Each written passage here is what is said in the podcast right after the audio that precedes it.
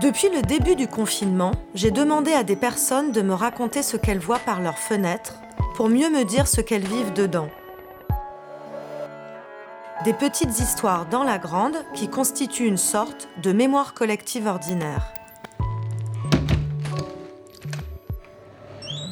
Bonjour les amis, je m'appelle Saïd Mahmoud. J'ai 40 ans, je vis dans la quarantaine à cause de mon âge et à cause de Covid-19 aussi.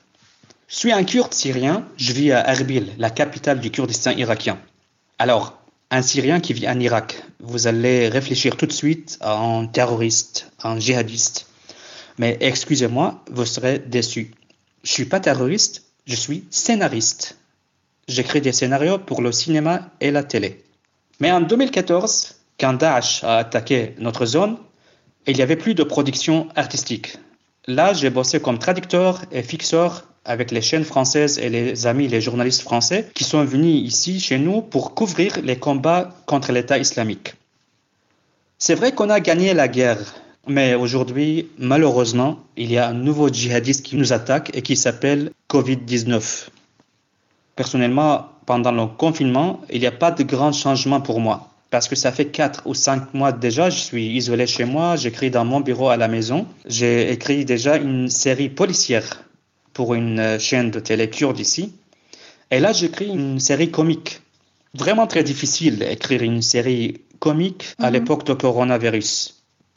Derrière moi, il y a la fenêtre de mon bureau. On voit pas grand chose. On voit le petit jardin qui est chez moi. Euh, il y a dans la résidence où j'habite une salle de sport. Euh, j'allais pour faire du sport une heure par jour. après, je pouvais écrire comme je veux. Mais là, c'est tout est fermé. Alors, euh, au lieu de faire du sport, je fais du jardinage dans mon jardin. J'ai poussé des épinards, euh, des betteraves, euh, des fleurs, tout quoi. Ouais. le gouvernement ici, chez nous, a commencé le confinement très tôt parce qu'on a beaucoup de réfugiés. Il y a beaucoup de camps de réfugiés. Plus qu'un million de réfugiés qui viennent de Syrie, Irak. Il y a des réfugiés yézidis qui ont fui l'État islamique. Alors, imaginez beaucoup de camps de réfugiés entassés dans leurs tentes, leurs caravanes, et parfois il y a dans la même tente une dizaine de personnes. Et s'il y a un seul malade qui porte le virus Covid-19 dans le camp, alors ça sera une sorte de catastrophe, quoi. Heureusement, euh, le gouvernement était sévère. Il y a le confinement, ça fait euh, longtemps chez nous. Je pense que nous allons gagner cette guerre aussi, comme la guerre contre l'État islamique tout le monde va gagner contre Covid-19. Il faut juste résister, rester chez nous. C'est pas très difficile. J'espère euh, que la planète va ouvrir ses portes encore une fois très prochainement.